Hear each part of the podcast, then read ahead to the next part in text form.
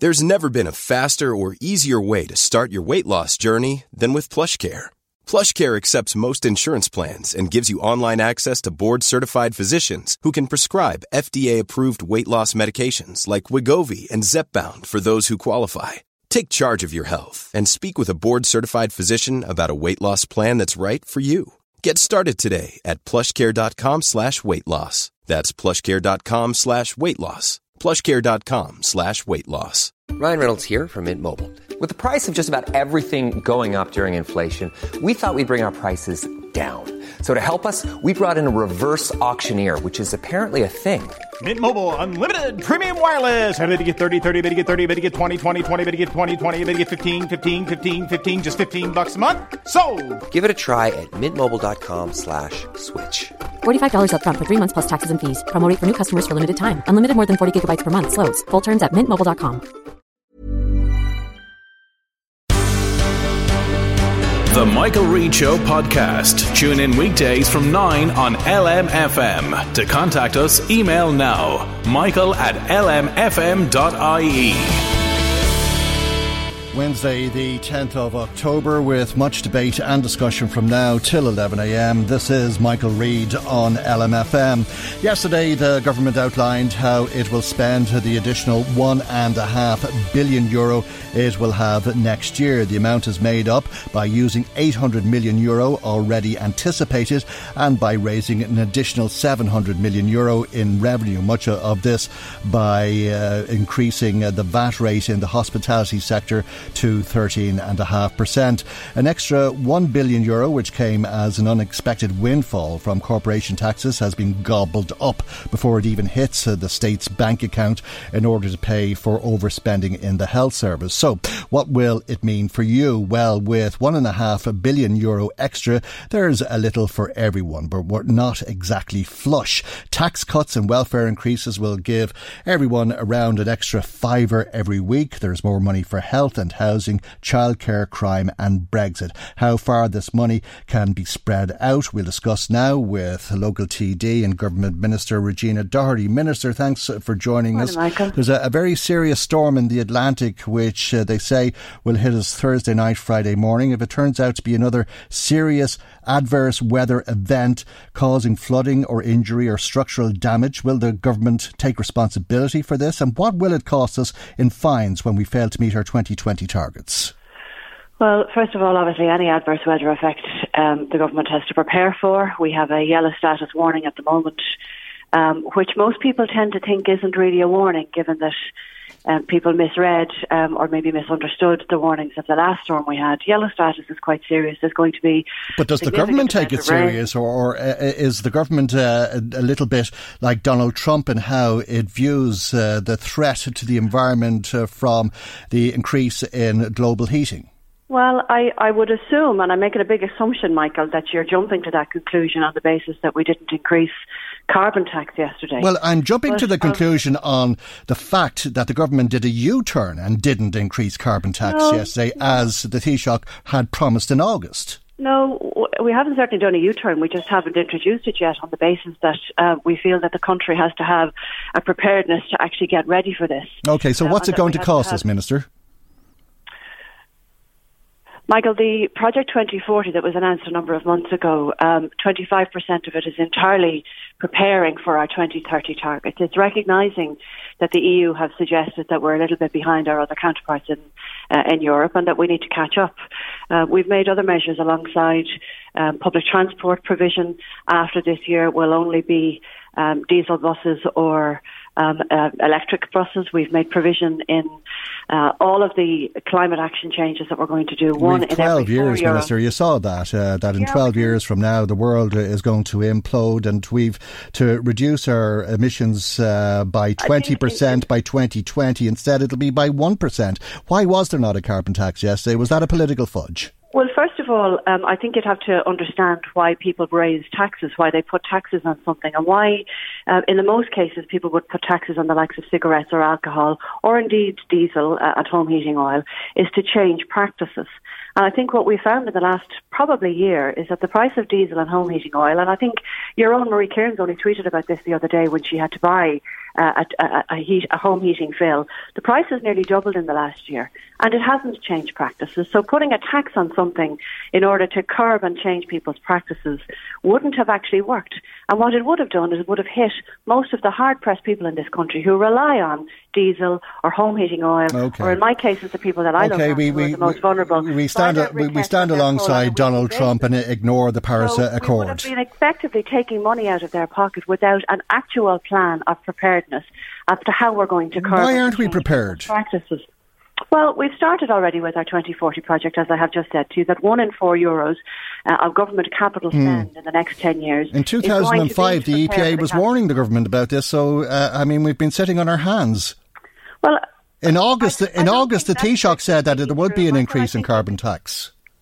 I'm telling you that that's not strictly speaking true. You only have to look at the Department of Communications, Energies and Natural Resources, that not only are there grants available to all of your listeners um, to insulate their homes, to protect them from actually losing the heat and uh, saving the energy, you can also look that there's incentives to get um, electric pumps in their back garden. Mm. There's incentives to get electric pumping stations uh, and uh, for electric cars in their front gardens. There's an awful lot of stuff that's already started. All right. We've a major process this year, and I don't know if you missed it yesterday that was announced from the Agriculture Minister, uh, and it's coincidentally it's called Beef, and it's to address the climate change effects of our agricultural industry, although okay. they have made major inroads. Okay, well, we're not going to meet our targets, Minister, uh, and uh, we are ignoring well, the commitments. Michael, 2030 is a long way away, so don't never say never. All right. Uh, Minister, 1,500 million euro is a, a lot of money, a lot of extra money that the government will have to spend next year. Why is the government so hesitant to build housing? Well, I, I don't think that's true. I think there are um, targets that were reached last year. We have doubled the number of houses year on year for the last three years since we started our Rebuilding Ireland programme. We're going to deliver 7,500 social houses this year, 10,000 social houses next year. But more importantly, because we can get caught up in just talking about social houses, there are tens of thousands of young adults who can't afford to buy a house. We're introducing and extending our affordability program um, by 100 million this year to able, you know, to be able to help people mm. buy their houses in and around the country. Okay. We have the Land Development Agency that was launched a couple of weeks ago that was financed in yesterday's budget. We have 30 million extra being provided mm. for rough sleepers and homelessness to try and move people out of hotels uh, by creating more hubs. Yeah. We have an extra 121 million uh, between my own department and uh, Eoghan Murphy's department to help people with. Well, you're, you're, you're, putting you're, you're, you're putting a lot of money into helping street sleepers, aren't you? You're going to spend 60 million euro extra next year because there'll be more people sleeping on the streets, and that'll provide them with hostels and all of that. That's an awful failure, isn't it? Well, actually, I think, Michael, if you look at the numbers, they've more than halved in the last year. So I don't know what your definition of failure is versus well, a normal person. My my, de- my definition of failure, failure only happens when you give up, Michael. Uh, uh, well, uh, I don't think any government well, is uh, well, give up on their Irish citizens. Well, the most well, vulnerable and need of help. With respect, and I Minister, can categorically tell you that this government is not going to, which is why we're okay. putting sixty with, million. With respect, Minister, given that you've described me as an abnormal person, may, maybe I, I, I I could make my abnormal point when you increase the amount of money available to, to, to give a bed to people sleeping on the street. That means there'll be more people sleeping on the street, and that is a, a failure. Uh, forgive my abnormal logic. Well, first of all, uh, what you've just said isn't true because the 60 million is not only for helping our rough sleepers, and it isn't just providing a bed, Michael. It's providing wraparound services for the reasons those people are sleeping on the streets, but it's also to increase our emergency accommodation and our additional family hubs so that people don't have to spend um, time in hotels, mm. as we have so eloquently heard um, from people who have displayed okay. their their stories to us in the last number of weeks on our radio, on our on our airwaves. Well, we'll hear Peter McVerry people. agree with my abnormal logic later in the programme and describe it as an admission of failure by the government in terms of tackling street sleeping. Opinions, Michael, but it doesn't change the fact that we're spending 60 million euros of taxpayers' money this year to ensure that nobody has to sleep on the street mm. and that no family has to stay in a hotel, that there will be family emergency accommodation for them available in our hubs. Uh, and I think the fact of the matter is, is that we have statistics that show you that families that move into hubs, on average, moves out of those hubs into a permanent housing home mm. solution within six months. And that's not failure. And of it mightn't be happening as fast as maybe people like it to, but it certainly is not failure. Failure is when you give up, Mike. And in uh, the budget yesterday,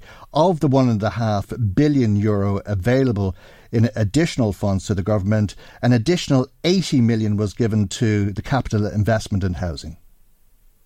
Well, that's because we had already allocated 2.4 billion um, towards housing projects in rebuilding Ireland. Yeah. So we announced this plan a number of years ago. We're now coming up to the end of year two in what will be a five-year plan, and it would have been pretty silly to announce a plan a number of years ago without it being capitalised. So what we've done actually this year is because we're actually ahead of the plan target, is to add extra money. You've added extra an extra eighty million, but you had one and a half billion. We do, yeah, but the, the, the houses are currently being built. Uh, yeah, four hundred and ninety houses will be uh, delivered next year. Isn't that right? I beg your pardon, Michael. Four hundred and ninety additional social houses will be delivered next year. Additional to what? New houses. No, I'm I'm I'm dreadfully sorry because I don't know who's briefing you, Michael. But the statistics are by the end of this year. So let's not get to next year for a second. By the end of this year, there will be 7,500 social houses delivered between government, local authorities, and housing body agencies in this country. And that's twice as much as we delivered last year, and there will be twice as many delivered next year. And so that's the plan that's building and growing and developing. And we're also in the process of supporting people who are not able to buy the houses that are currently on the market by an affordable purchase scheme. And they're also in the process of building, clearing land which with the Land Development Agency to be able to afford uh, people who want to buy houses at different prices that are not what we would classically call either social or socially affordable houses, to be able to free up that land so developers can build on it at more affordable costs. So I'm not sure where you got your 490, but it's well wide of the mark. Right, uh, and uh, um, you're including uh, land or housing that is leased uh, and uh, acquired through HAP, are you? Well, no, HAP don't come into those numbers at all, Michael. So the numbers of the houses that are being delivered, the permanent home solutions, and I wouldn't call HAP a permanent home solution. The permanent home solutions that are being delivered are being delivered directly by either local authorities or our housing agencies, or in some cases direct bills. And there also we have um, the Part 5 programme where you know that there are private developers have to hand over 10% of any houses that they build in a private capacity to the local authority um, as a levy. So when you add all of those delivery methods up, and yes, they are different to what historically people would have been used to, where county councils just build houses.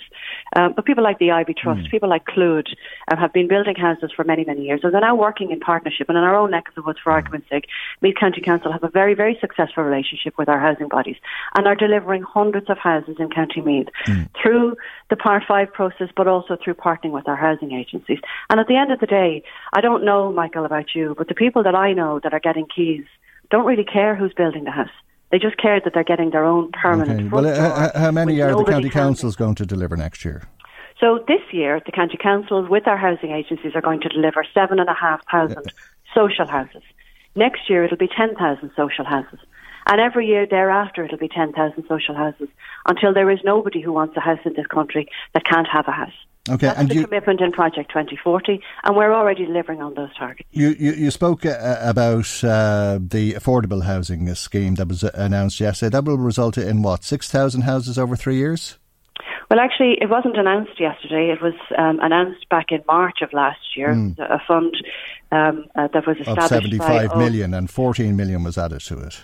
Yeah, we added some money yesterday, but at the end of the day, money will keep being added to that until that particular need um, is fulfilled. And what we are very aware of is, is that there are young adults in their late 20s and early 30s who are desperately trying for a variety of reasons, one of which is probably the 10% deposit, one of which um, is the fact that price houses are increasing and the availability isn't as much as it used to be, that need that extra help in, in order to be able to get on the housing ladder when you and I would have probably in our 20s. Do that project is there since last March. The money that's been allocated to it yesterday is over and above the initial 75 million seed money that was put into it.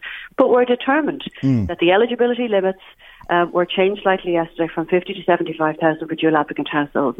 And those people who need help to be able to buy their first home will get it. Uh, do you have sympathy for Fianna Fáil trying to put a, a positive spin on this? Uh, this is uh, the Fianna Fáil stamp on the budget, and they're saying that they've uh, delivered uh, affordable housing when, in fact, there's very little in addition to what had already been planned. 75 million before yesterday's announcement, an additional 14 million. 14 million out of 1.5 billion. It's pretty dismal in terms of Fianna Fáil's record in trying to influence the government's direction, isn't it? Can I put it to you this, Michael, that we wouldn't have a government without Fianna Fáil, and so for that alone, they deserve credit. They provide very robust discussions with us over the last number of weeks to ensure that not only do we get a housing, But they're making they're Um, make, making a, a lot of fuss about nothing, aren't they? well, I don't know if you know anybody who's trying desperately to buy a house, Michael. I don't think it's a lot of fuss about nothing, about ensuring that somebody can buy a house 40,000 euros less than what they could have potentially bought the house for. But who, who, who's going to buy these houses? There's only going to be 6,000 over the next three years. Well, and, and most mo- most of them were coming down the line anyway. So it is an awful lot of fuss about nothing. You have a, a very negative perspective, uh, Michael, either on politics or on life at the moment. I'm not sure why. Yesterday, the government announced a 1.5 billion spread across 15 departments to try and have a positive impact on people's lives. We introduced paid parental leave for young couples so that they can stay at home uh, with their families. I introduced job seekers benefit for the self-employed entrepreneurs of this country mm. who've never been looked after. There are thousands of good positive items that of were introduced yesterday, and you want to focus on Fianna Fáil and to their credit, they're the only reason. Well, what I was focusing on, what I was fo- focusing on was a, a crisis credit, uh, that most people are appalled credit, by. Michael, you're aware that Michael Micheál Martin called the Taoiseach yesterday evening, and we are going to begin renegotiations of the confidence and supply agreement to ensure that this country, at what is a very perilous time for us in the next number of weeks and months with regard to Brexit, have stability in this country and have the ability to be actually able to spread that 1.5 billion euros to be able to reach every single household in mm. this country. Well, my so you and I have a different perspective. Well, my focus, Minister, was on a crisis uh, that most people are ashamed of in this country. That there's ten to fifteen thousand people who are homeless, uh, and that this government does little uh, extra to address uh, that problem. And that of that one and a half billion euro that you had to play with yesterday. Uh, you could have taken a billion out of it uh, because there was that windfall from corporation tax. Most of that went on bad governance because of an overspend in health. Again, I, Mike, I really think you got out of the wrong side of the bed in the morning. Every euro that's spent in our health service is spent on Irish people. Every single euro. And we spend our days lauding the services that our men and women, our nurses and our doctors and our porters and our chefs in our hospitals provide. Because the service that's provided in the HSE through our health service and our hospitals mm. is second to none. Okay, well, Absolutely what will we do next year if we're 700 million over budget and we don't have it? Well, you uh, you can see that there's been actually an excess of a million euros been put into next year's health budget to account for the ageing demographic, to account for programs, to account for building a new maternity hospital, a new children's hospital, opening of 2,600 new beds because we realise we have a bed capacity problem in our health service. All of that money is being spent on Irish people to deliver a state of the art health service. And yes, we have, you know, crunch areas where there are difficulties. But you address those areas by having change management, by having a positive attitude, and by putting the money where it's needed. We put money into agriculture yesterday. We increased significantly our spend on education. We're increasing our Garda force by 800 next year, all of which you've chosen to ignore. And by the way, you've just doubled our homelessness figures at the drop of a hat. Our homelessness figures are high enough at 10,000. They don't need to be inflated by you. And what you can't say in one it half was Peter McVerry. Michael, it was Peter McVerry who suggested it was 15,000, Minister. Michael, is, is that we're spending too much money wastedly immediately, 60 million on uh, emergency accommodation, and then in the other breath say we're doing nothing. Well, it was Peter McVerry so who said that as well. Well, okay, well then say he's entitled to his opinion. Mm. But he's also used to be head of an organisation that is hugely instrumental in helping us address our homeless emergency accommodation. And you know, and I know, we wouldn't be able to do it without them as a state, without people like Peter McVerry Trust, like Focus Ireland, like the Simon Community, like Vincent de Paul. These are our agencies that are actually working with us on the ground to try and deal with people who are sleeping rough because of a myriad of social issues. People who are in hotel rooms because we're not building fast enough, but we're creating family hubs to at least create a family type environment for these people for the six or nine months that they have to be in emergency accommodation before we move them into full time housing solutions. You can ignore all of the money and all of the spread as you like yesterday and call Fianna Fáil a failure and even call this government a failure. But the fact of the matter is, is that we had a prudent and fair budget yesterday. We put a very small amount of money into everybody's pocket. Mm. Five euros is not going to change anybody's lives.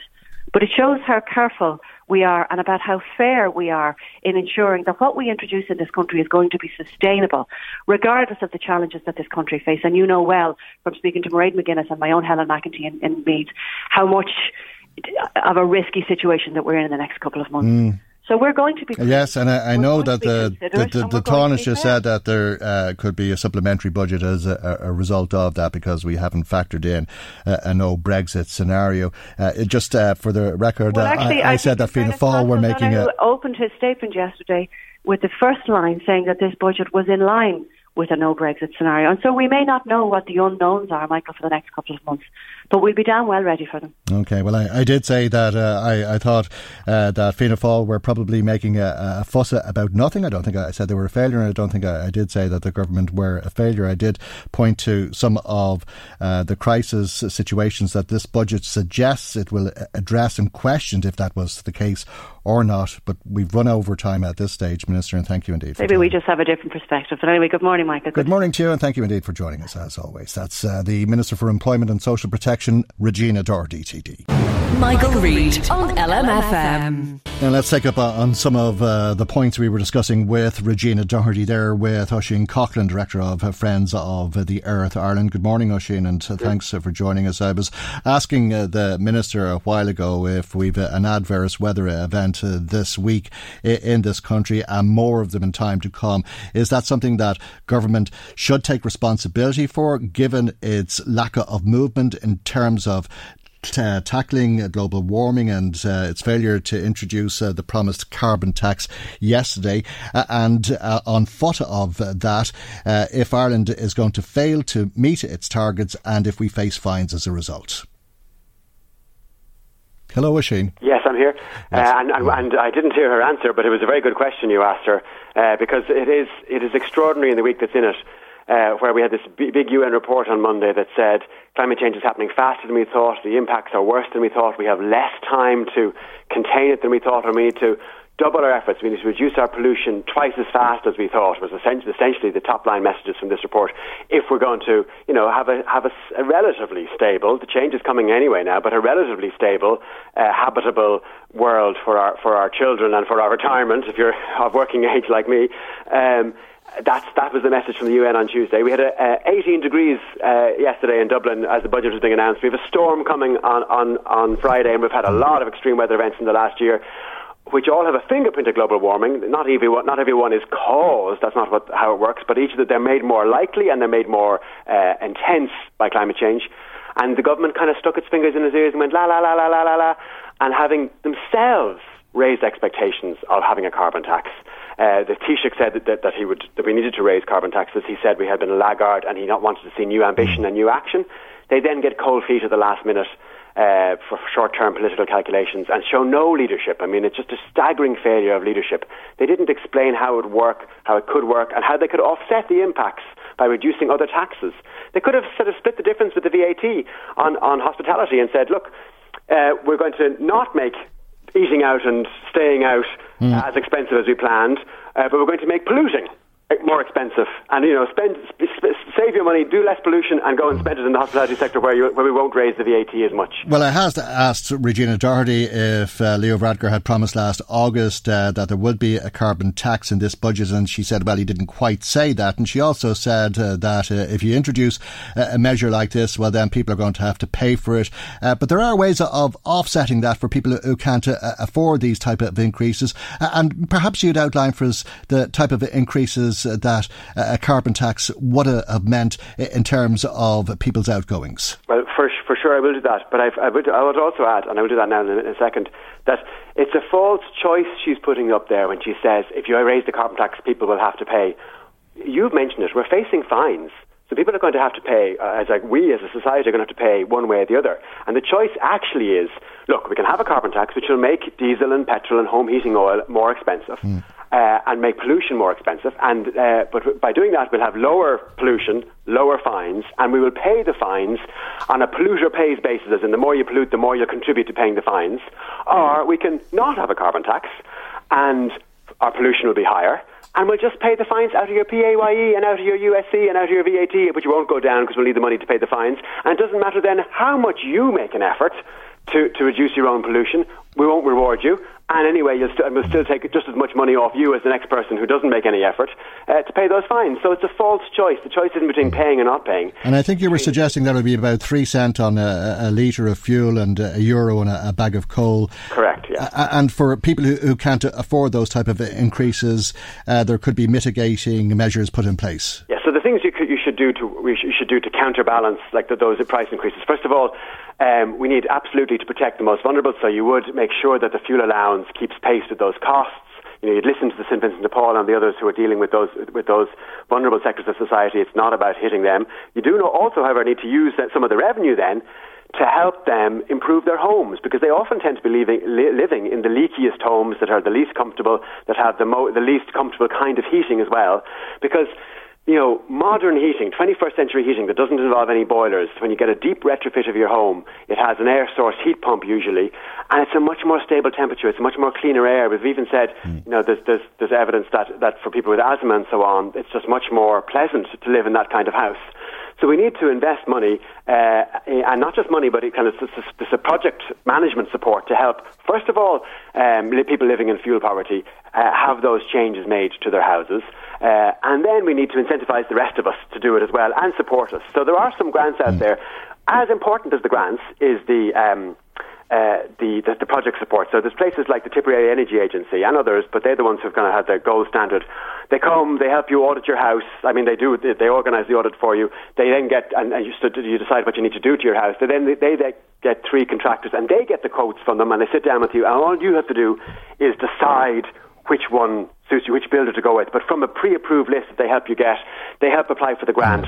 And so they kind of hold your hand along the way, which I know myself from having like, the minimal amount of stuff done in my house that's the headache. Okay. Like, who to trust. But it uh, won't be happening this time round, obviously. Uh, but we have to leave it there for the moment. And thank you indeed for joining us. Oisin Coughlan is uh, the director of Friends of the Earth Ireland. Now, it is uh, the day after the budget, but it's also Wednesday, which means that the local newspapers are in the shops as uh, they usually are. Marie Kearns is here to tell us what's on the front pages. And we begin with uh, a, a budget story, but not the one announced by Paschal Donohoe yesterday. That's right, Michael. Most of the papers would have gone to bed before the, the budget stuff came out. So it's, it's, it's nearly a budget free zone. But as you say, it's not a good news story for anyone waiting for a new hip because the Meath Chronicle is reporting today that there's no budget for replacement hips at Our Lady's Hospital in Navan. According to the Chronicle story, local patients enduring lengthy and painful waits for hip replacement surgery have been told they won't be operated on this year.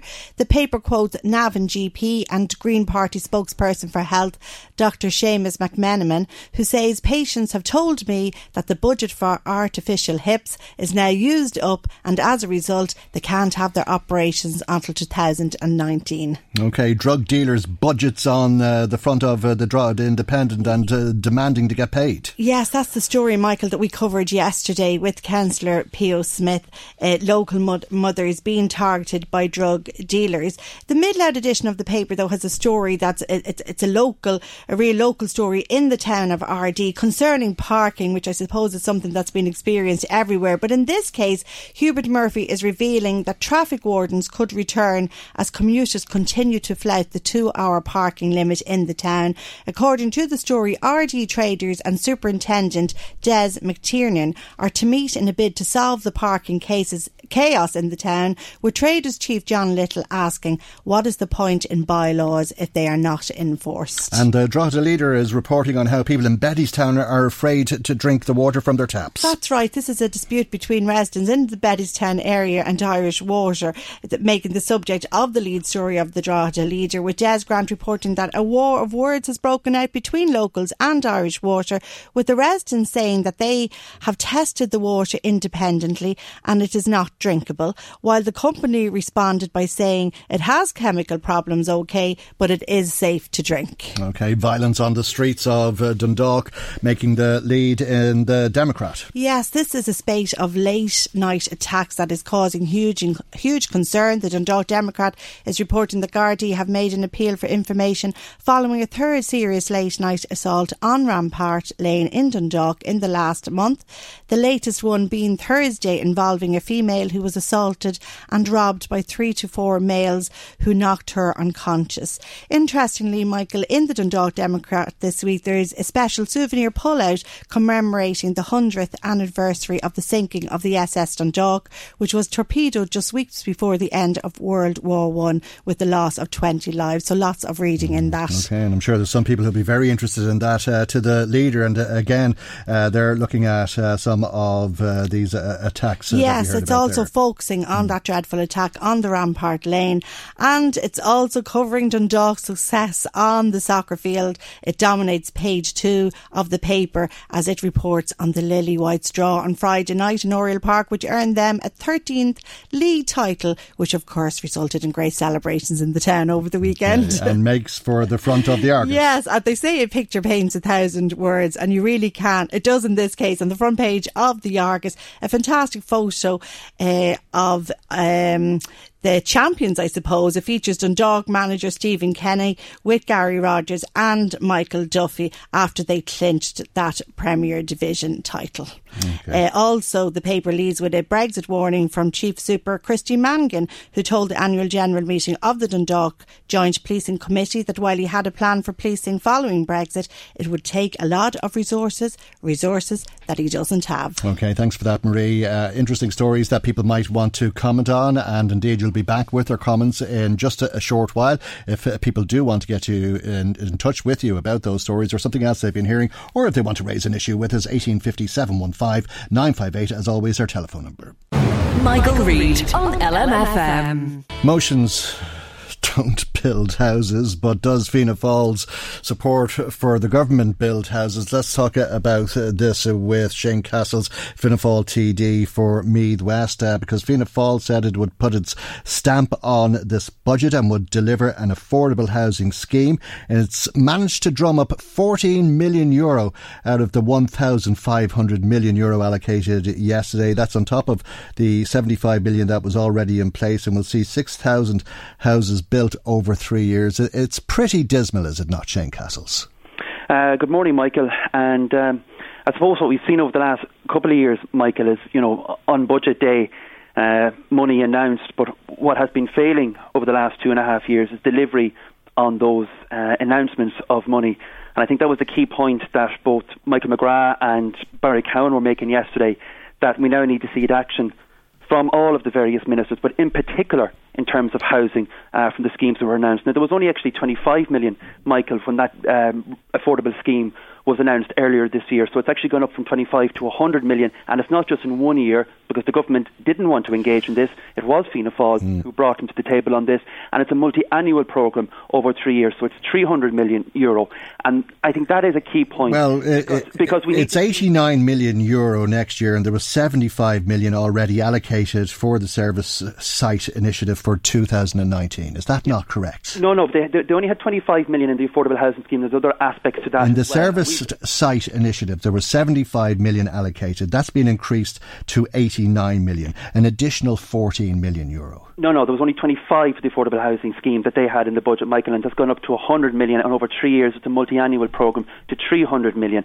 And in conjunction, okay. This, this, this, can I just make this point? This is in conjunction with things like the uh, in, the infrastructure improvement scheme that's going to open up these sites. We have seen no delivery on that. There was money allocated for sites in Ratoath and Navan to actually open up these sites and make them available for housing, and they've not spent that money. So we can have, we can and have discussions, and you'll have other yeah, TVs on okay. talking about money announcements all day long. We, we can do that all day long, and we can confuse people. No, no, you're saying it's not. not you're, you're saying it wasn't. Se- well, well, you were saying that it wasn't 75 million, that it was 25 million. But let's let's let's take that at face value, and that it was 25 million, but it's now 89 million. Uh, what's going to happen as a result of that money? 6,000 affordable houses over the next three years. It's yeah. really a, a, drop in the ocean, isn't yeah, it? Yeah, and that's because there has been no action from the government over the previous seven to eight years, and they've been firefighting and not dealing with the issue. And they've allowed this issue uh, emanate. And I've heard Peter McVerry say on RTE television the other night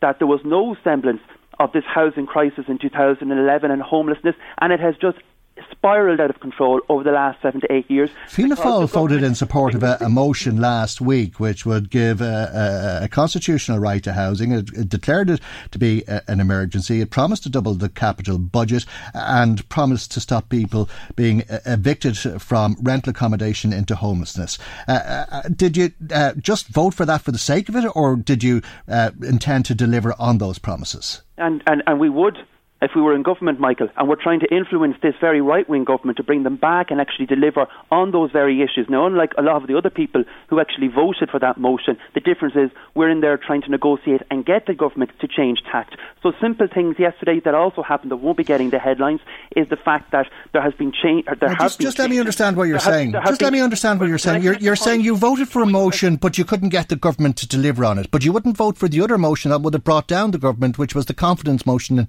Eoghan Murphy. What's the difference? What we're saying, Michael, very clearly is we're trying to influence this government.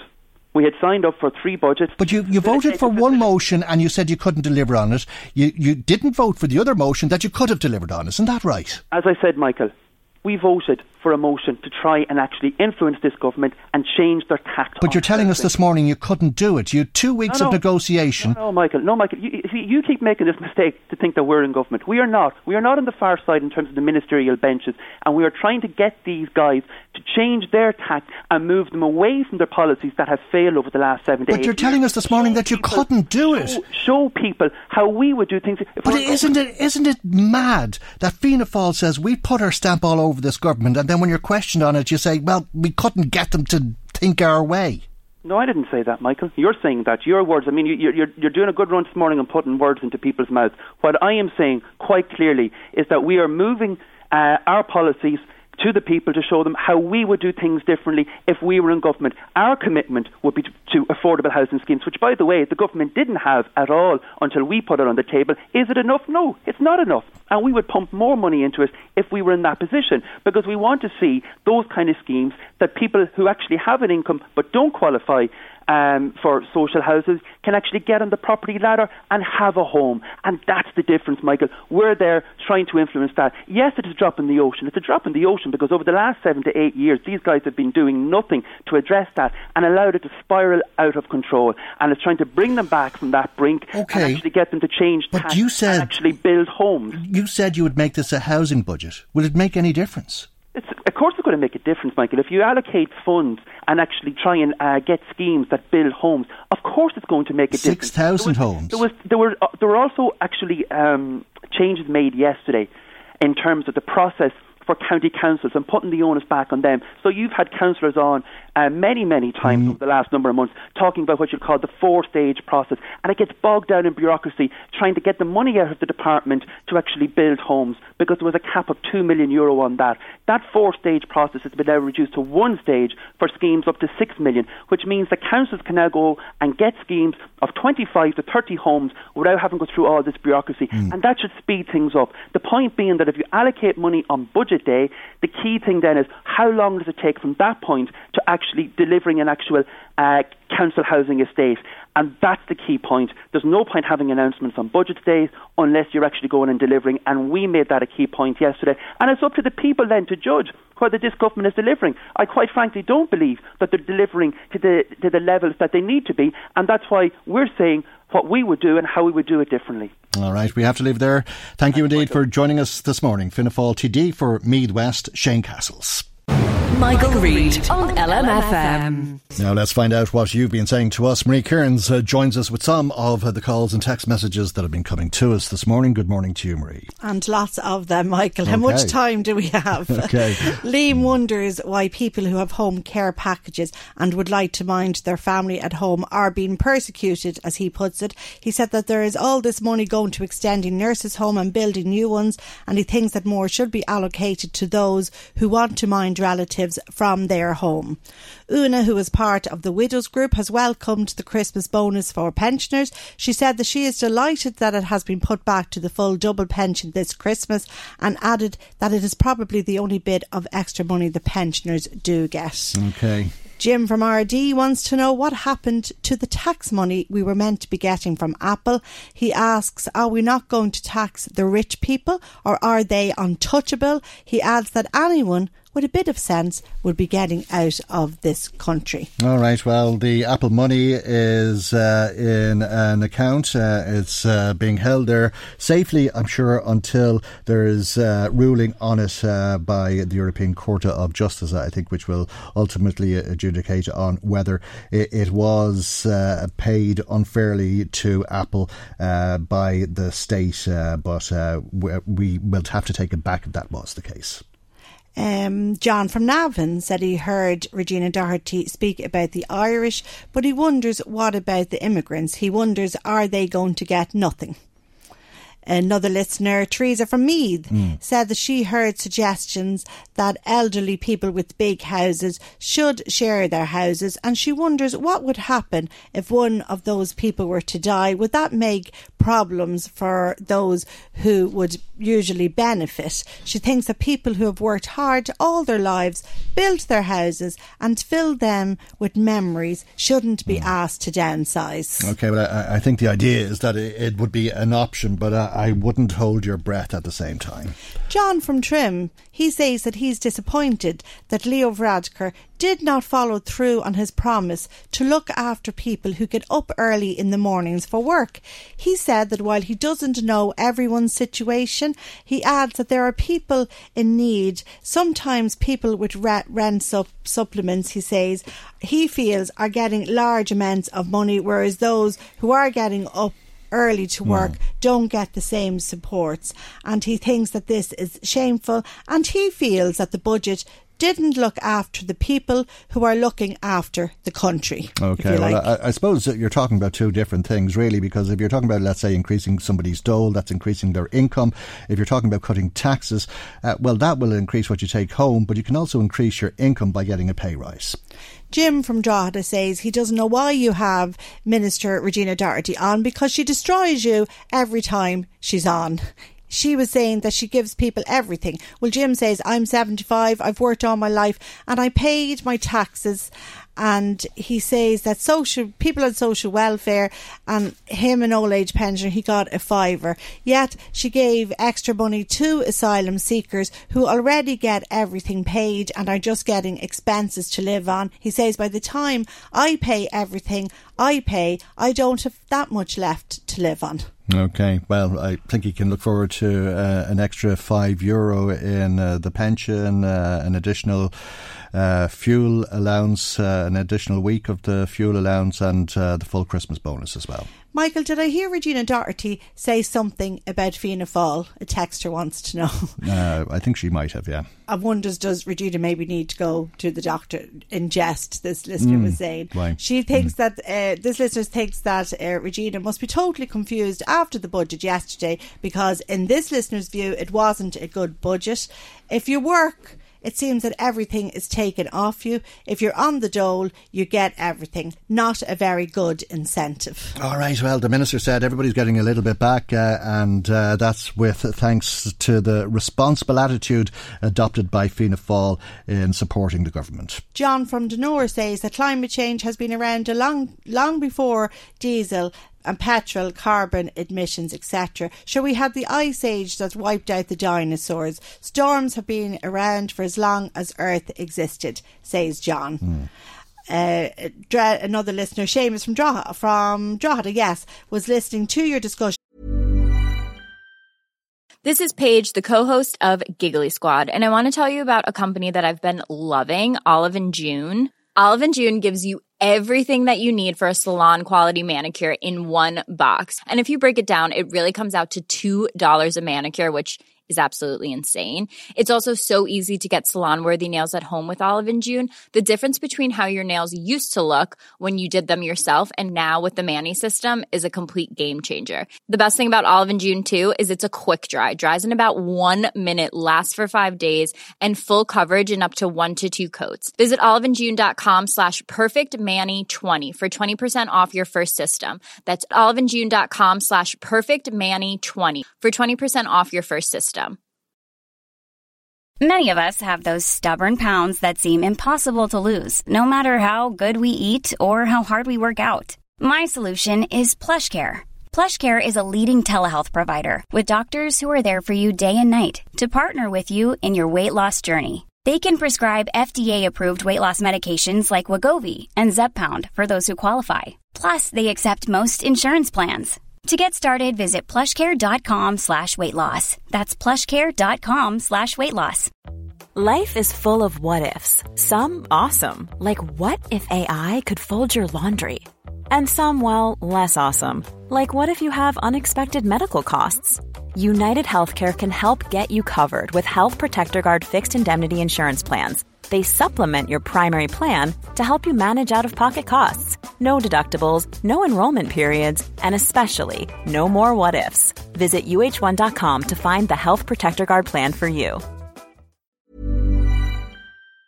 on the budget. I don't think any provision has been made for the pension anonymously. He says that um, that's anom. I'm saying it wrong now. I'm going to get it wrong now every time. Anomaly, Mm-hmm. anomaly. Michael um, says that my wife gave up her job when and suffered. You know when she got her pension is getting. He's getting thirty euro more a week. Uh, because she gave up work to have her two children, and he thought that some provision was going to be made to address this, and was disappointed. Had been hoping that you might ask her about it, and maybe you might follow this up again, because a lot of people are wondering what's happening in relation to that. Okay.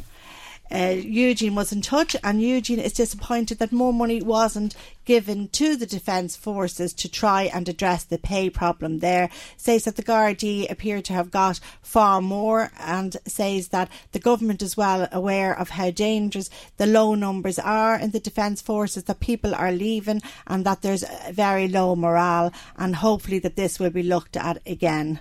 Charlie from Navan says, Do you remember the iodine tablets, Michael? Do you remember the ones that they, they got For nuclear. for nuclear. Yeah, mhm. And he's wondering now with all this talk of um, global warming, should the government supply us with very good sunglasses, maybe some really good Mm. sun cream, maybe a life jacket, maybe a very good helmet to wear on our head for the stuff that might be dropping on us during the hurricanes. He thinks it's a joke that there was no provision in relation to carbon tax. Okay.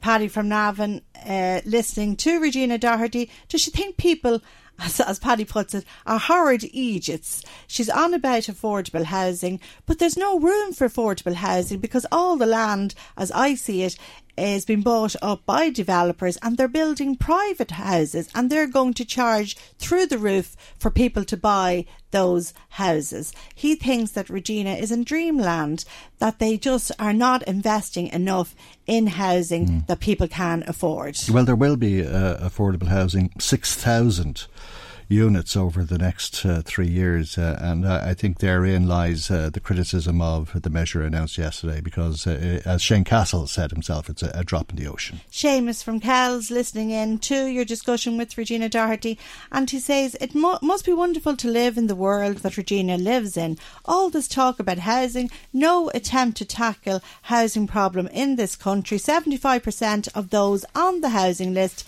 cannot afford to buy a house because, Michael, they are in low-paid jobs or precarious jobs, and they haven't a chance or a hope of saving a deposit or getting a mortgage. They have to build public housing. That's the only answer, um, say Seamus from Kells. Okay. Uh, another listener says, again, this is about the pension, that there was talk of it being reviewed, wondering what is happening. Another listener, can you ask Michael to ask the Minister why people are still waiting after 18 months for social welfare payments from her department? Uh, another listener says that the all petrol and diesel prices went up a couple of cents in the last couple of days, Michael. Pre budget, no control whatsoever.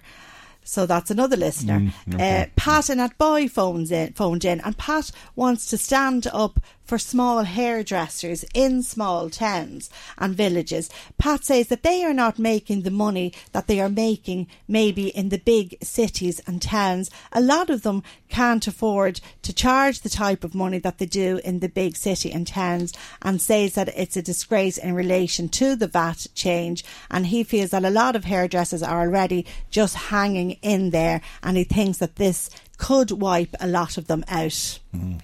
So lots coming in. We Have you time for a couple Oh, more? I'm sure we do, yeah. Mm-hmm. Paddy from Kell says that Ireland is only a tiny speck in the ocean and says there are millions and millions of tons of coal being burned in other countries around the world. He asks why we should be world leaders in this when we are only small and it might end up impoverishing our country. John uh, sa- rang in to say that he was very happy that he slept through the budget. Mm. He says that he is delighted with Regina Doherty and the work she has done, in particular with the fuel allowance. He says that she is the best minister in Leinster House. Okay, well, I, I'm sure there won't be any arguments from Ratoath. Uh, another listener got in touch, Joan, just to say, Michael, I've been looking at the budget and I really don't think it's going to take make that much difference to me and my lot. When you when you add in one thing, something else is taken out. So it really is a case, says Joan, of giving with one hand, when we all say that, and taking away with the other. Uh, just moving away from the budget, if I can, for a moment, just to the cervical check, because we did have some calls in relation to that.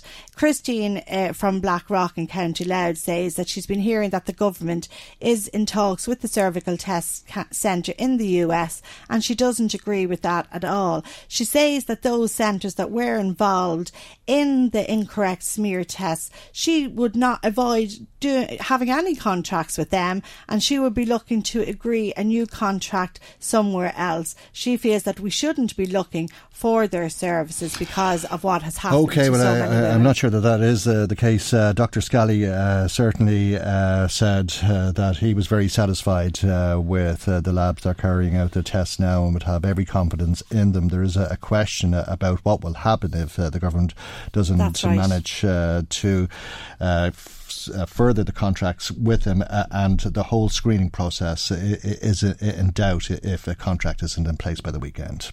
Okay, and finally, just a listener in relation to the hip operations in Our Lady's Hospital in Navan and is wondering why they cannot look at maybe extending operations at the weekends just to try and cope with the demand. Okay, thanks for that, and uh, thanks to everybody who has been in touch with us for that matter. Marie, if people would like to add to what's been said, I'm sure you'd love to hear from them, and our telephone number is 1850 715 958. Michael Reade on LMFM. Now, Sinn Féin's uh, spokesperson on finance, uh, Pearse Doherty, was unrelenting in his criticism of uh, the budget when he took to his uh, feet in uh, the Dáil yesterday. Sinn Féin's deputy finance spokesperson, Jonathan O'Brien, joins, joins us now. Good morning to you and thanks uh, for joining us. Why so critical of government given the significant improvements that they've made in the lives of people on welfare and on low pay?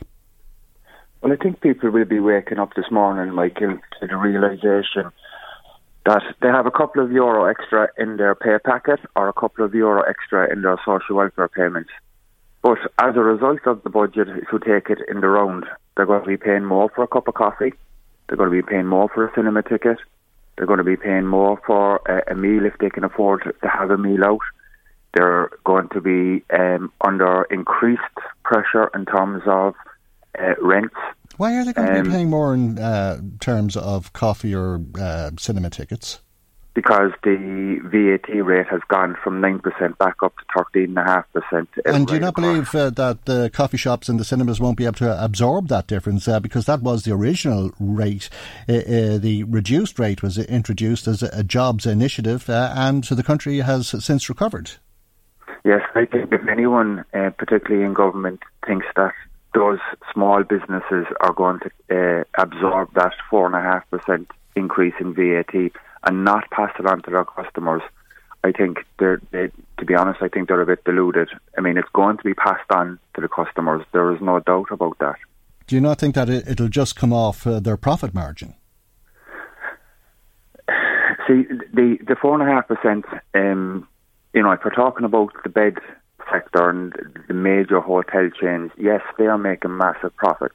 But your local hairdresser or your local cafe shop, uh, I, I, you know, these businesses are still struggling with increased energy costs, um, increased rents, commercial rates. So I doubt very much that a lot of these smaller businesses, these smaller restaurants, these family-owned businesses, are raking in the profits. So you're happy enough uh, to restore the rate uh, for the accommodation sector? Absolutely, yes. I think for the accommodation sector, um, I think hotels, particularly in the capital, are absolutely booming. It's almost impossible to get a, a hotel bed in the capital, and if you do get one, you're paying astronomical prices. There is an issue in the regions and in particularly the border areas uh, with Brexit coming down the line. Um, and a lot, you would have a lot of family-owned businesses, um, small hotels, who will find it more difficult to absorb that increase. Uh, but unfortunately, um, you cannot um, regionalise VAT. You either increase it right across the country or you don't increase it at all. And I think that increasing it for the bed sector uh, was a step in the right direction, but increasing it back up for smaller restaurants, uh, museums, uh, cinemas, hairdressers, beauty salons mm. was uh, a very uh, re- retrograde step. Okay, uh, but would you not give credit where it's due in uh, that uh, all welfare recipients will see a five euro increase, and indeed uh, the Christmas bonus is being restored in full? That will make a, a, significant difference to people, won't it? Of course. I mean, any increases in social welfare payments or in the minimum wage is to be welcome. Uh, I think they could have gone a little bit more um, in the social welfare payments uh, and in the minimum wage. Um, but I think if you if you look at the overall budget, mm. uh, you have to say that the you know the biggest focus, uh, the biggest social crisis that we're facing is in housing and this budget did absolutely nothing to alleviate the housing crisis. Okay, and we'll come back to that in a moment uh, because uh, we've spent a, a, lot of time with government uh, critiquing the measures uh, that were uh, announced yesterday. But there's an increase in the home care tax credit from 300 euro to 1500 euro, uh, an extra 25 euro in the back to school clothing and footwear allowance. there's funding for early learning and childcare threshold to access the affordable childcare scheme is to be increased. There's additional parental leave, uh, and uh, there's a, a, lot of money to be spent in, justice and recruiting some 800 Gardaí. I mean, there are some very positive aspects to what they're going to do with this one and a half billion euro. Of course, I mean it's one and a half billion, and if you have one and a half billion at your, at your disposal, then obviously you are going to see some improvements. But I mean, you have to look at the figures.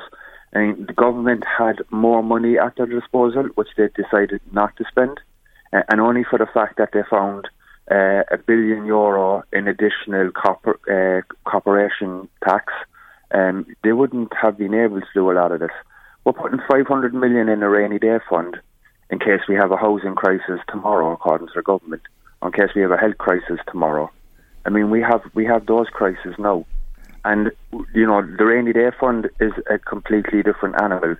We put in FOI requests into the department around the establishment of the rainy day fund. Mm. And the answers that we've got back from the department through the FOI tell us that any money put into the rainy day fund cannot be used to deal with housing, cannot be de- used to deal with health, cannot be used uh, for capital projects further down the line.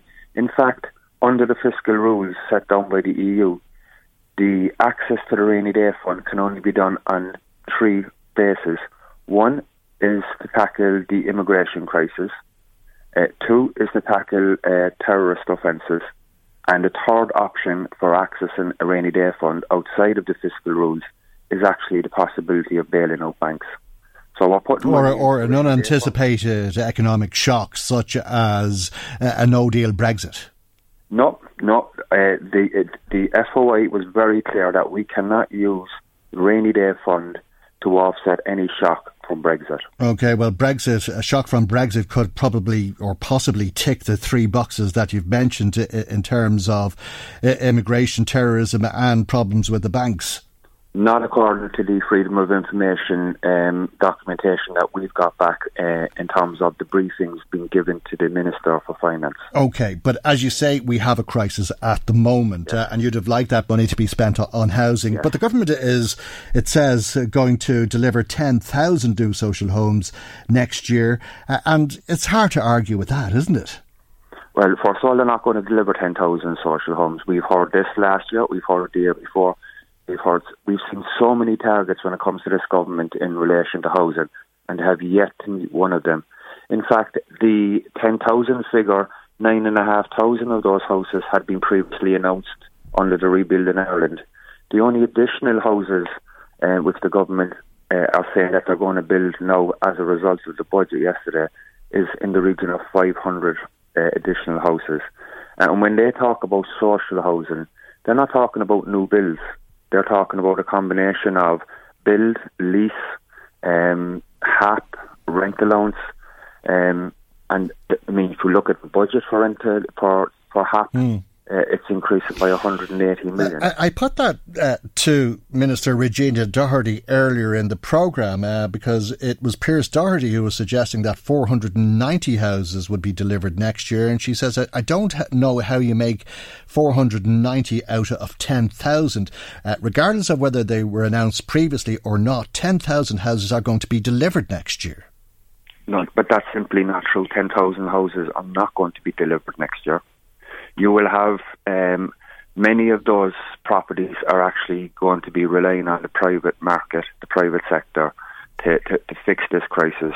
There is no, no, this is a fact. There is not one affordable house going to be built next year. There is not one affordable to rent house going to be built next year. There is not one um, affordable property going to be coming on the market in terms of local authorities. Mm. There is no affordable housing next well, year. That's we, not what the minister said to us. She said uh, between the local authorities and the housing agencies, uh, there'll be 10,000 uh, new social houses delivered next year. I wouldn't believe the minister. She told me today was Wednesday because we've heard all of this before and they have yet to meet one single target. I mean, this is the same government who have started reclassifying uh, homeless people and if without those reclassifications, we would be uh, sitting on a figure of 12,000 people homeless today. As it is, we have 10,000 people homeless. 4,000 of them are children. So this government has no credibility when it comes to fixing the housing crisis. In fact, the measures they took yesterday in the budget, I mean, would benefit landlords. It doesn't benefit renters, hard pressed renters.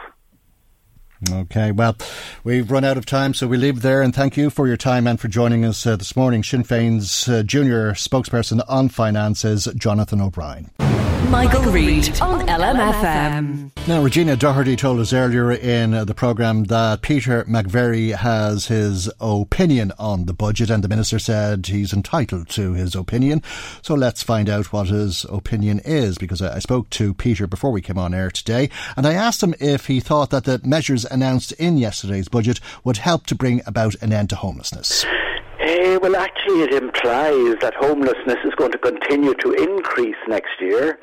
There is an extra 60 million capital spending on homeless homelessness next year, which means that the government are planning to open more and more hostels for homeless people, and there's an extra 30 million for homeless services. So implicitly, the government are implying that homelessness is going to increase uh, next year. They mean the money is welcome.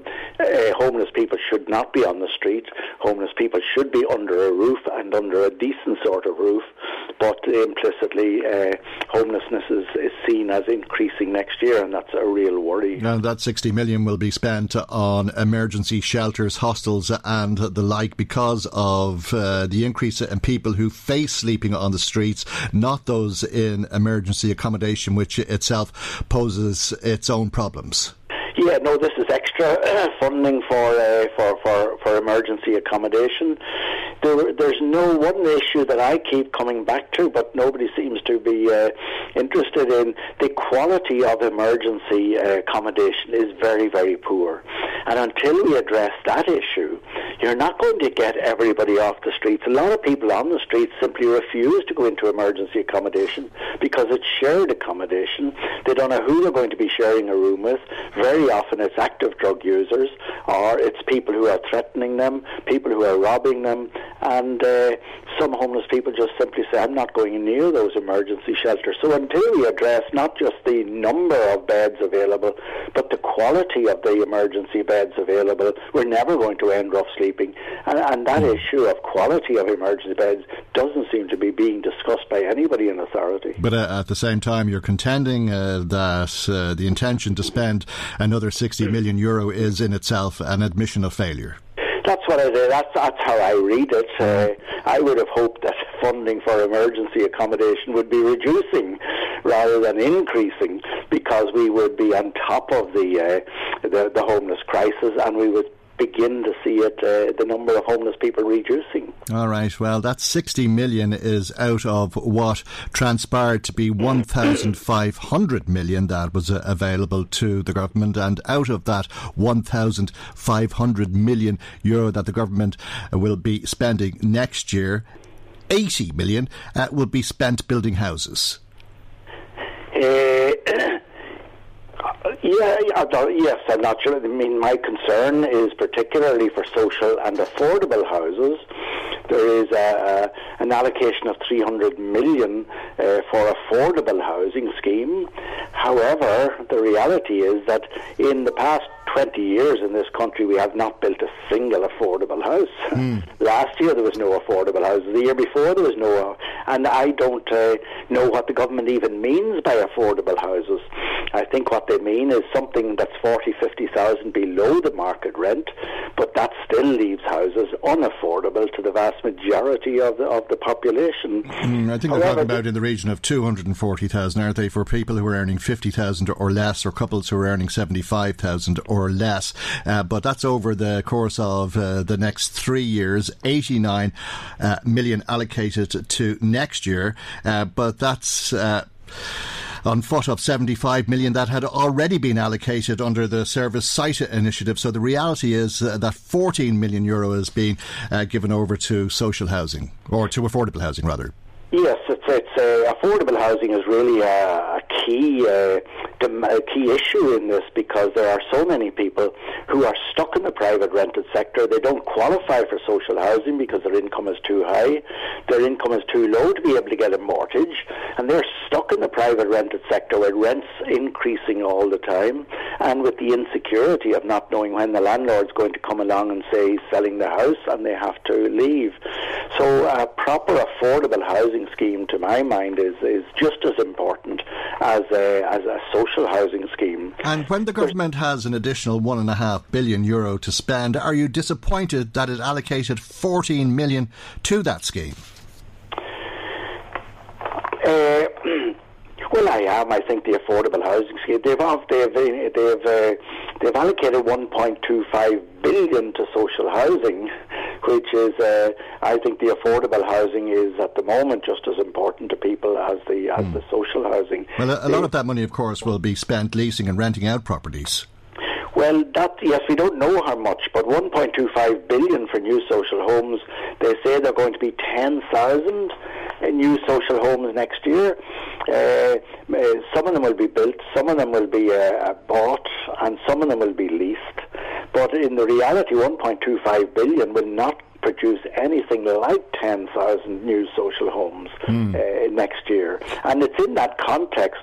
I mean, uh, last year we built 780 social houses. The year before we built 247 social mm. houses. The year before we built 75 social houses. Mm. And now there's suddenly a huge jump to 10,000 social yeah. houses to well, be built, uh, bought, or, or leased. Pearse Doherty was saying yesterday that uh, that would break down to 490 social houses being built by the state uh, next year, which uh, means uh, that 9,500 houses uh, will go to the private market. Well, I'm not sure. I haven't seen uh, Pearse's figures, but uh, I think if we're building new social houses, a new social house, you're talking of about 250,000. You're talking of four uh, houses to one million. So for uh, 1,000 million, you're talking of uh, 4,000 social houses, not the 10,000 mm. that the government have, uh, have have promised that will be will be provided next year. Okay, but I, I suppose you could argue that if people need housing, they need housing, and it doesn't matter to some degree whether that's uh, a house uh, that they can call their own, uh, a social uh, house uh, provided to them by the council, or if it's one that the state pays the rent on. and the state has taken some steps to make sure that landlords stay in the market by making mortgage interest relief tax free or 100% tax refundable. Yes, they have, and I, I actually welcome that. I think a lot of people haven't, but a landlord is, is, is in a commercial business, and I think they should be treated the same way as any other commercial business, which does get a 100% uh, mortgage interest relief. So, uh, yes, I actually welcome that. Uh, people argue that in uh, with rents at the level they are today, uh, the, the, state shouldn't be giving landlords any more money. But I think it is uh, it is worthwhile doing that. Will that stabilise or bring down the cost of renting for tenants? Do you think? Oh, not at all. No. what they hope it will do is keep some landlords in the market who might otherwise be thinking of selling up. Uh, that's the. I think that's the, the, the purpose of the hundred percent mortgage interest relief. No, it won't bring rents down. There's no way it's going to bring rent rents down. So rents will uh, remain at the all-time high that they are at, or increase. Well, to date, rents have been increasing uh, for the last few years.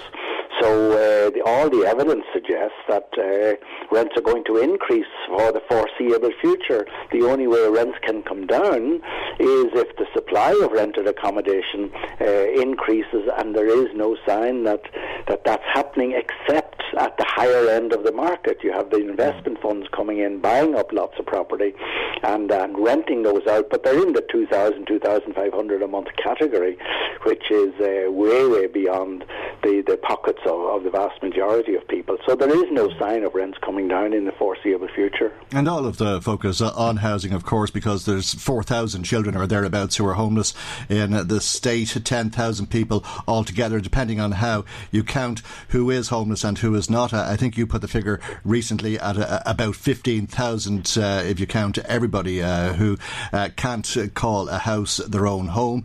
Uh, but do you think uh, that those figures will change in the course of the next 12 months? Uh, it's very difficult uh, to predict that they're going to decrease. I remember the Minister for Housing last Christmas was asked on an RTE television programme, could he give a guarantee that the number of homeless children this Christmas would be less than they were last Christmas? And he said he couldn't give that guarantee. And he was so right because the numbers have just uh, increased uh, hugely since last Christmas. There is no sign of homelessness uh, decreasing, and uh, the fear is that uh, it will continue to increase. And that's one of the things in the budget. One of the urgent requirements is that we stop this flow into homelessness. That's what's causing the increase. That's why more and more families are becoming homeless.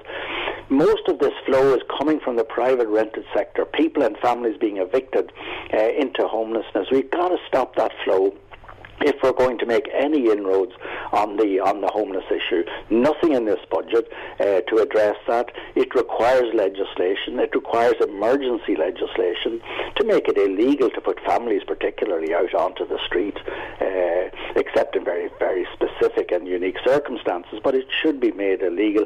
It's what's not in the budget, I think, that that worries me most. There's nothing in the budget about land hoarding. Land hoarding is a huge problem at the moment developers holding on to land because land is increasing in price by 14, 15% per year they're holding on to that uh, so that they can sell it in a, couple of years' time at a higher profit, and that's contributing to the lack of supply of, of housing.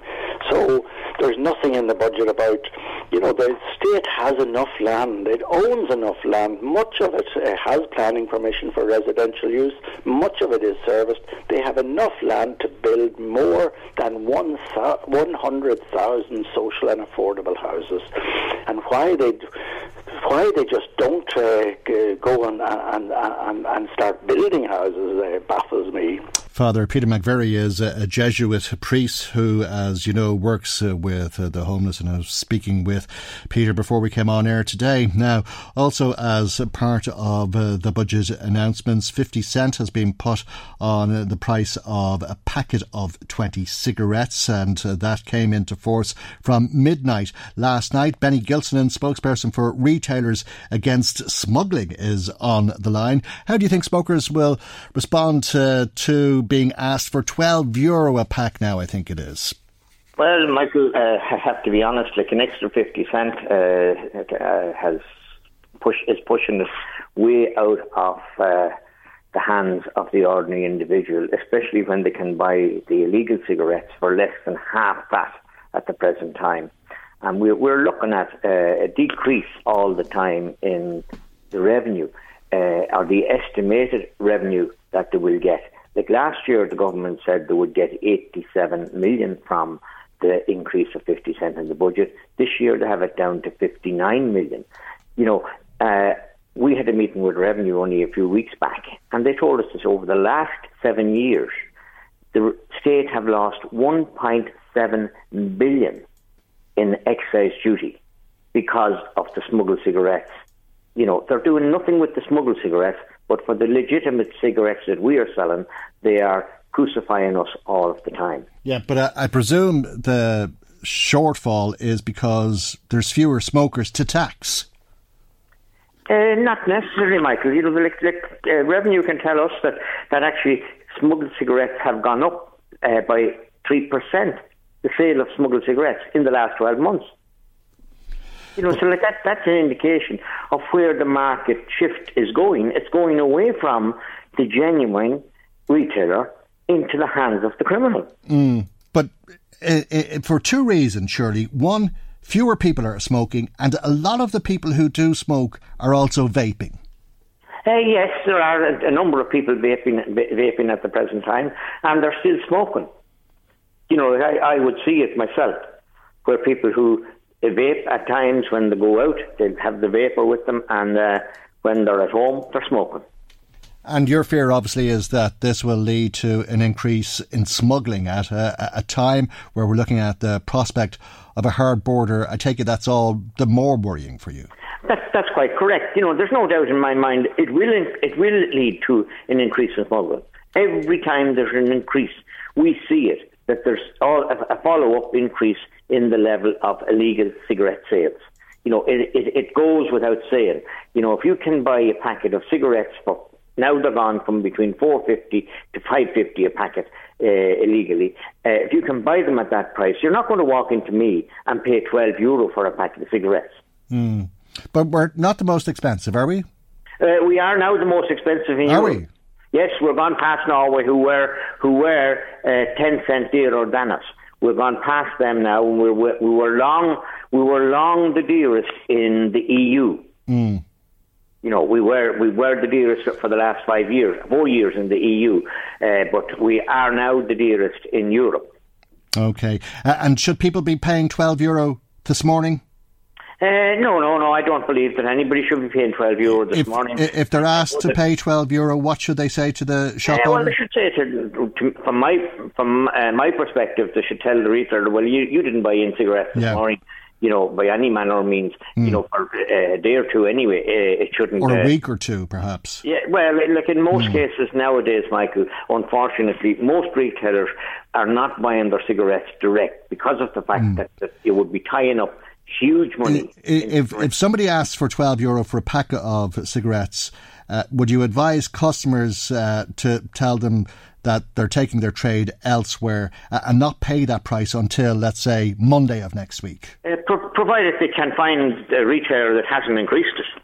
Hmm. So it, it, it, it is not very easy to find them now, Michael, those who haven't increased it. There, were, there are retailers who only waited for the budget. And 12 o'clock last night, I guarantee to you that the, the prices were changed by them. Yeah, yeah. But that's daylight robbery, isn't it? Yeah, well, it's, it's Yeah. to me it's wrong. Uh, You know, I won't say it's robbery because as far as the government is co- are concerned, their attitude is as from midnight the price of, of a packet of cigarettes goes up. They spell it out clearly in that manner. Okay, So well, it's 50 cent for nothing, really. For Yeah, it's correct. yeah. It's correct. All right, Benny, I have to leave it Very there. same as if we have a water shortage tomorrow morning, as Mm. we had during the year, you will have you will find outlets who will uh, increase the price of their one, two, three, five litre bottles of water just because there's a water shortage.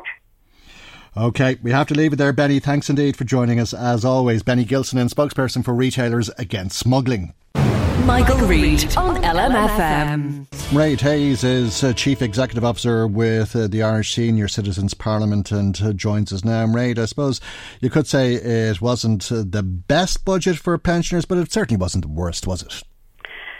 No, I suppose not, Michael. Um, good morning to you and your listeners. Um, um, we're we're still disappointed that the five euro per week is going to be paid in March, which reduces it. Um, like we welcome any incremental increases, but we'd like to have seen the fuel allowance two additional weeks added to that. It's a means tested uh, payment, and we think um, that's important. You know. Um, we were pleased about the reduction in the prescription charges. Mm. And um, and also in the threshold for the drugs payment, but in relation to people who live alone, we had looked for a situation that um, they would be looked at, particularly those who are over 80. And in that respect, um, we had asked for an additional payment there. But we also feel that for some of these um, uh, thresholds that they should be halved. So, for example, on the prescription charges, for one person it should be 10. For um, the um, thresholds, that it should be um, uh, down to 62 now for um, a person who lives alone because it's hard for them to get up to the 124. Um, uh, some of pensioners will benefit, um, those who have um, higher incomes or whatever will benefit from the reductions in tax and also in the universal social charge, and um, that's to be welcomed. And and also in uh, access the threshold for the GP card uh, for those under seventy. Yes, and for and for um, their um, like it's worth everybody's while because we find this when we talk to people. Mm. It can look very complicated, but it is worthwhile.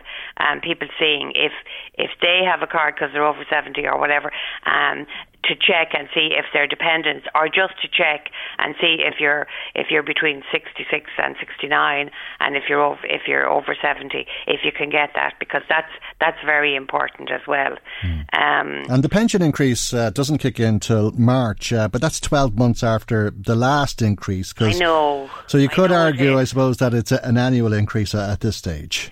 Yes, but we, we find a lot of people keep saying to us, like it is a rolling one, and they keep saying things about, um, you know, the fact that uh, they're losing out and it's worth 470 or whatever. But as you say, it is year on year. Um, just to say as well that there were, I mean, uh, a number of things that we had expected that there would be more traction on. As you know, um, um, they have uh, they have increased the health budget, but mm. we haven't got enough detail about what's going to happen about that. And you'll be hoping and, that there'll be an improvement uh, to home care. Well, home care is the big issue there. And I mean, there's been a lot of work done. There was the consultation. But like, we're waiting. I mean, um, I, I kind of go into despair a bit about health. Mm. And I know everybody within the services is working as hard as they can, but we really need to grasp the nettle and do something positive about it.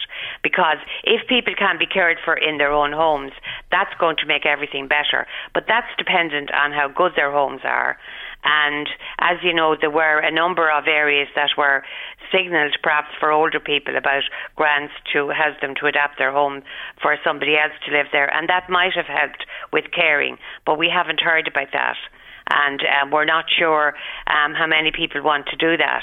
But we do think it's important that that something happens about primary care centres and that they are available to people because um, the first, as I keep saying to people, the first belt an older person gets, that's bad. And by that I mean something, you know, some loss of abilities that they mm. were used to. The first time that happens, if they're not treated properly and if they don't get the care they need to recover from that, it means that they will suffer for the rest of their life somewhat with being slightly not as able as they were. And that's why ablement should be very important. Because when somebody breaks their leg, if they don't get all the physio and they mm. don't get everything, then that really, really um, is is important. I just wanted to say as well, Michael, that yeah. one of the things that didn't come out was, you know, the changes, you know, the 2012 um, changes that were brought in in the eligibility for pensions. Mm. Well, that wasn't mentioned. So at the um, social protection um, um, information session yesterday, I raised the question because we're getting calls from people who are expecting that to happen as a result of these are the various pension bands. Yes, yes yeah, and the mm, fact that mm. people were going to. So just to say that what we were told at the meeting yesterday was that the department have identified mm. um, about 63,000 people who hopefully will be getting letters uh, from the department in the end of October. And they will be on various issues, whether they require additional information or or there were gaps in their records or whatever. Mm. And these are the first lot. And then uh, what I was assured is that legislation will be brought forward um, in the last quarter, and that they the money, because that's one of the things I was concerned about. How much was it going to cost, and was it budgeted for? And they're saying that it will go through whatever changes are required in the social welfare bill. Mm. And then there's a second category of 34,000 people. So you can see there's about 100. Well, there's about 97,000 people altogether, and they will be written to in January. So, um, for people who are in the category and who are still wondering what's going to happen, this is what we've been told. And when we get more information, uh, we will um, mm. uh, push it out to people. Because it's still subject of a, a review, isn't it? And Minister Regina Doherty has uh, promised to, to move uh, to a system based on whole contributions. Yes, and that's what they assured us was moving to happen. Mm. And that they have been working because what happened was people were were told, "Don't contact us, we'll contact you." And a lot of people, we were getting calls and people were getting edgy and saying, when is this going to happen? So what they're saying is that the end of October, information letters will go out to people. Mm. And, and then they will move from there. Um, because, and I, I also was concerned about how much was it going to cost and is the money there now? Um, and that, that's important as well. Okay. Um, as far as older people are concerned. But I think that they, again, if more vulnerable older people want to stay at home, then we need to look at more supports. And I would have liked to see a, a bigger move for them on the fuel allowance. Okay, well, we're still four week four weeks short of the thirty-two weeks that were reduced. Okay, uh, and uh, other cuts uh, uh, as well that have not been restored. oh well, I mean more. the levy. I mean for yeah. people who are in occupational pensions, yeah. they have really, really, and they really feel so badly about the fact that no effort has been made to um, uh, try to redress that issue for them okay. in relation to the levy that was applied. All right, Mairead, I have to leave it there. Thank you indeed okay, uh, for you. joining us uh, this morning. Mairead Hayes, Chief Executive Officer of the Irish Senior Citizens Parliament, brings our programme to its conclusion today. God willing, we'll see you for our next programme tomorrow morning at 9am right here on LMFM. Good morning, bye bye. The Michael Reade Show podcast. Tune in weekdays from 9 on LMFM. To contact us, email now michael at lmfm.ie.